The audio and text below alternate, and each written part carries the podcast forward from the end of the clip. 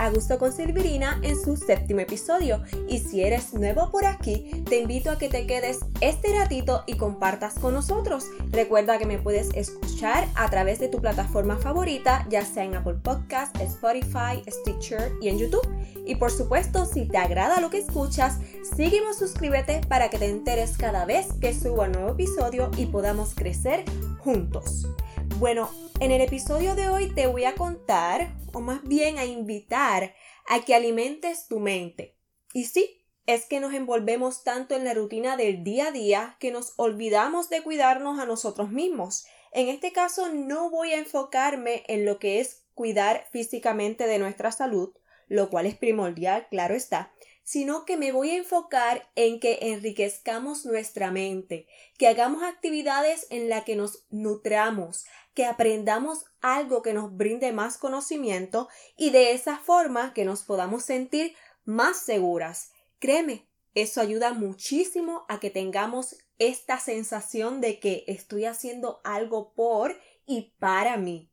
Esto puede ser desde algo complejo como tomar estudios universitarios hasta algo tan simple como leer un libro con temas que te gustan, hacer algún deporte, actividades físicas o hasta tomar talleres prácticos sobre algo que te interese. Te voy a contar sobre algunos ejemplos que los he vivido en carne propia. Hace unos cinco o seis años atrás trabajé en una escuela en la que los estudiantes eran bien tremenditos. Pasaba por mucho estrés y la verdad es que fueron muchos días bastante fuertes. Casualmente para esos entonces mi esposo y yo nos matriculamos en unas clases de baile para tomarlas varias veces a la semana durante las noches. Específicamente eran clases de salsa. Digo, para ese tiempo no teníamos a nuestros hijos todavía y eso lo hacía más fácil. Pero el punto es que en momentos en los que me sentía agobiada en el trabajo, recordaba que ese día o al día siguiente tomaría mis clases y automáticamente eso me alentaba y me emocionaba como si fuera una niña pequeña. De esa manera me motivaba y hasta el humor me cambiaba. Además, que esas clases me ofrecerían más confianza al momento de salir a bailar con mi pareja a cualquier evento que se nos presentara. O sea que fue provechoso para motivarme en los momentos en que lo necesitaba, aprendí algo nuevo y hasta fue una oportunidad para que como pareja nos pudiéramos escapar de la rutina que a veces podía llegar. Ahora, otro ejemplo fue tan reciente como casi dos años atrás, como ya les he contado, nos mudamos a Nueva York y para ese entonces mi esposo había comenzado a trabajar inmediatamente y yo estaría por el momento con los bebés en la casa. Y a diferencia de muchos que podrían interactuar con otros en sus respectivos trabajos, yo no tendría esa misma oportunidad para mejorar el inglés, ya que como sabrán muchos, la práctica es súper fundamental al aprender o mejorar otro idioma. Eso precisamente provocó que comenzara a tomar clases de inglés online. Así que en los pocos ratos en los que podía tomaba mis lecciones. Afortunadamente podía ir a mi ritmo dentro de lo que cabía, ¿no? Así que cuando mis chiquillos tomaban su siesta o poco antes de acostarme a dormir o mientras ellos tomaban algunas de sus clasecitas, aprovechaba y estudiaba. Para ser honesta, no fue fácil. Estuve muy centrada en eso hasta hace muy poco. Sin embargo, les puedo decir que me siento muy satisfecha de haber cumplido con esa meta. Y en el proceso, aunque tenía que hacer de tripas corazones, me sentía orgullosa porque dentro del caos que conllevó mudarnos, de estar como mamá 24/7 y tener el tiempo tan pero tan limitado, estaba haciendo algo por mí y esa sensación les puedo decir que es simplemente maravillosa. Todo va a depender de tus gustos, de tus intereses y de tus posibilidades. Si bien es cierto que para algunas cosas debes sacar de tu presupuesto, siempre la mayoría de las comunidades ofrecen adiestramientos, cursos, actividades, etc. Y tampoco tienen que ser situaciones en las que seas tú el que reciba siempre. Puede ser todo lo contrario, que seas tú el que aporte a la vida de otros al ofrecer de tu tiempo, de tus conocimientos, de tu ayuda, ya sea como un trabajo o hasta como voluntario. Este es un acto muy lindo y el que también podría llenarte de muchas satisfacciones. Es más, hasta a través de distintas plataformas del Internet puedes aprender algo nuevo o contribuir a otros de forma gratuita.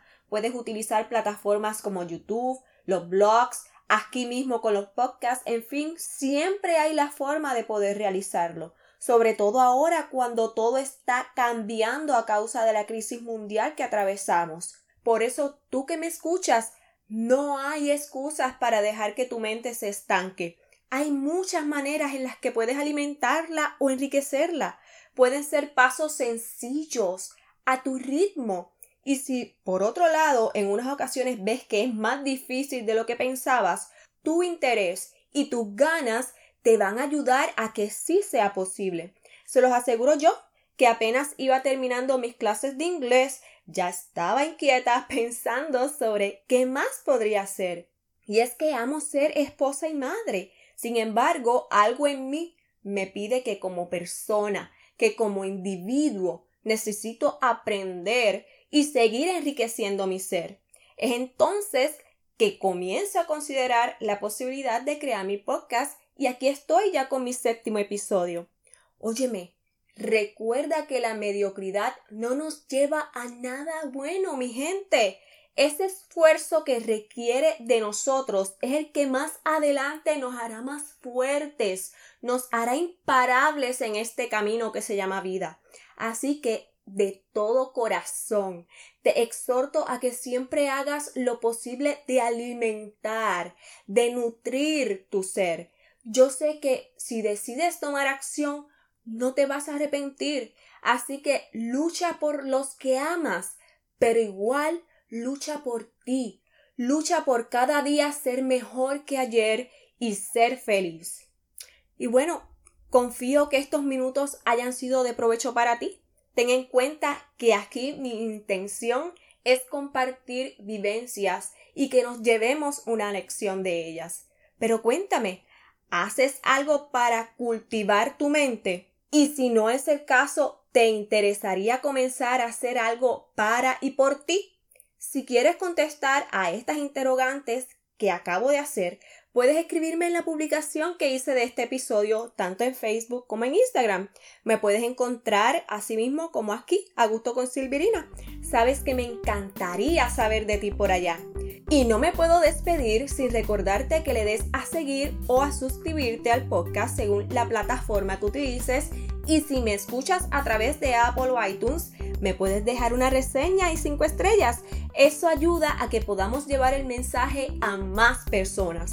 Y precisamente, si consideras que a alguien le haría bien escucharme, compártele este episodio. Por lo pronto, esto es todo por hoy. Los espero la próxima semana, mis amigos. Chao.